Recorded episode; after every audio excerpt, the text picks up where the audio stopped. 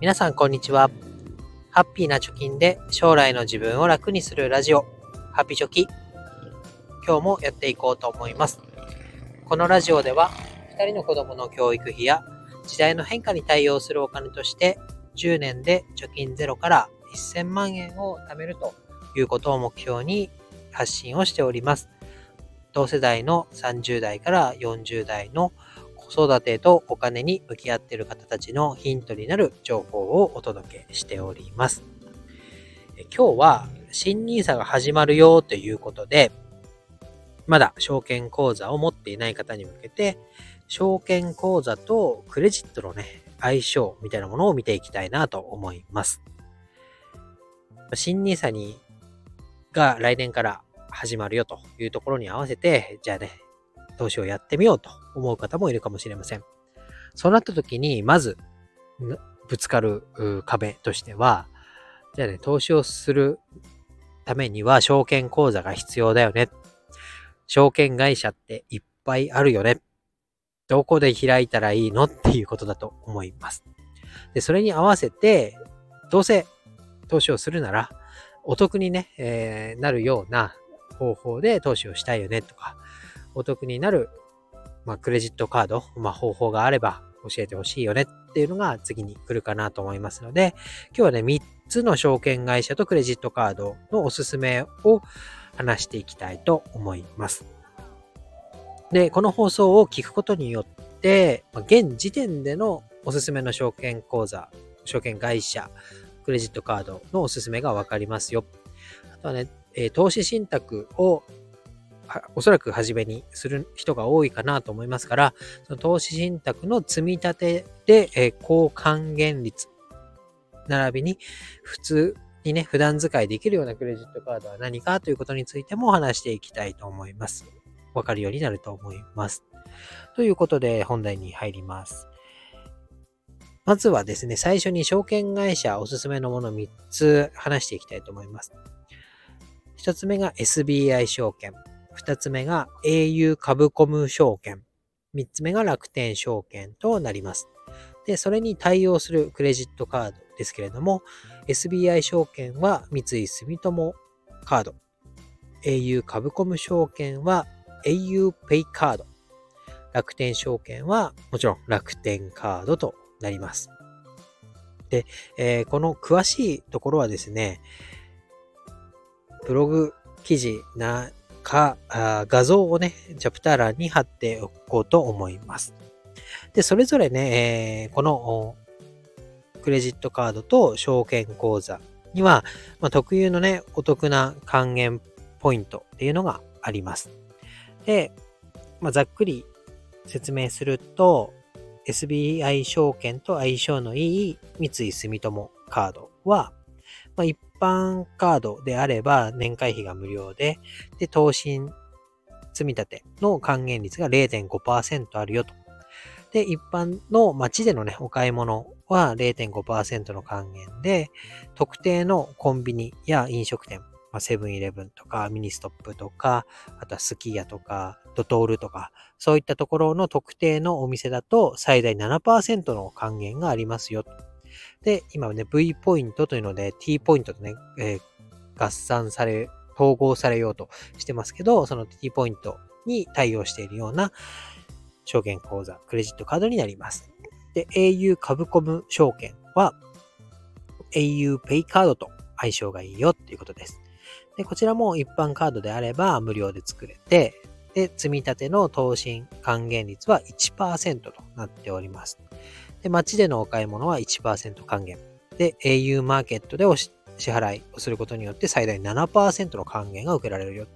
あとはね、au っていう冠がついてますから、au の携帯代の決済すると1%還元だよとか、あとはポイントがね、ポンタポイントと連動しているということで、そのポイントを使って、ポイント投資などもできるよっていうことが特徴になっています。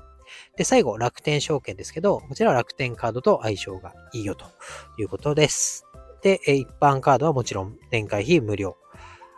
で、えー、投資積立をする場合は、0.5ポイント。手数料が0.4を上回るか下回るかによって還元率複雑になってくるんですけれども、まあ、基本的には0.4ポイントの還元が受けられるっていうことです。で、街でのお買い物では1%還元になって、で楽天経済圏、まあ、楽天市場をはじめとする楽天経済圏でのお買い物は、それぞれね、いろんなポイント還元が受けられるよ。お買い物マラソンっていうのがあったりね。あとは最近だと楽天モバイルを契約してるかしてないかで、ポイントの還元率が大きく変わるよ、みたいなこともあります。また私もやってますけれども、楽天ポイントでの投資もできますので、ぜひね、えー、楽天ポイント1円分もらって1円分のお買い物をするのではなくて、その1円分を投資に回してみるっていうような使い方もできますよということになります。詳しくはですね、後でブログの記事書きますので、えー、そちらの URL 貼っておきます。で、これ、現時点でおすすめのカードということになります。で、えー、よくですね、楽天カードも解約だとかね、楽天ポイントの上限が下がったとかね、いろいろこうインスタやらツイッターで賑わせてますけれども、これはね、いわゆる広告費をどのように使ってるかっていうところになってくるかなと思います。その会社がね、サービスを広めようぜってしてるときには、予算をね、いっぱい使って、で、ユーザーをね、確保しに行きますよね。ただ一定数、その目標の人数に達したよとか、普及が進んだよとか、認知が広まったよっていうことになれば、そのね、広告費をずっとかけ続けてるわけにはいかないと思いますので、だんだんとこう縮小されていく、えサービスの、なんて言うんだろう、サービスの範囲が狭まっていくっていうのかなっていうことになってくると思います。なので、今はね、えー、楽天なり、あとは au なりもう、証券口座のお客さんをいっぱい獲得するっていうのが、あなんだろう、ターゲットになるっていうか正念場のところ、まあ、これが来年になってしまえば、ある程度皆さん、証券口座を一人一つ持って、で、えー、新しい NISA となると、生涯ね、えー、積み立てできるよっていうことになりますから、ある程度その一人一個の口座が決まっちゃった時点で、もうこのなんだろう、顧客の獲得競争というところは、だんだんと熱が収束していくのかなっていうふうに思います。なので、あくまでも現時点での情報ということを忘れずに、定期的にね、えー、このお得な情報ないかなというのを探しつつ、最後の、まあ、証券口座を開くというところの活動をしていくのが、活動っていうかね、どの楽天、どの証券口座に絞ったらいいのかな、どれにしようかなっていうのを決めていくっていうのがいいのかなと思います。で、そこまでね、大差がないよっていうところであれば、証券口座とかクレジットカードの使いやすさ、まあ、証券口座であればサイトが見やすいとかね、操作がしやすい。クレジットカードであれば、まあ、証券の積み立てポイントところ以外でもね、普段使いでお得にポイントが貯まるとか、自分のお家の近くでポイントが溜まりやすいお店がいっぱいあるみたいなところを重視して選んでいけばいいのかなということになります。で、最後になりますけれども、えっ、ー、と、ポイ活サイトのモッピーではですね、今、証券口座の開設で、1万ポイントがもらえるよとか、クレジットカードの申し込みで2万5千ポイントがもらえるよみたいなね、キャンペーンがかなりね、いっぱい繰り広げられております。で、このモッピーまだやったことがないよという人がいましたら、アプリの登録時に紹介コードを入力していただくと、私にもあなたにも300円分のポイントが付与された状態でスタートできるよっていうことになってますので、ぜひ使ってみてください。ということで、この紹介コードもね、概要欄に貼っておきたいと思います。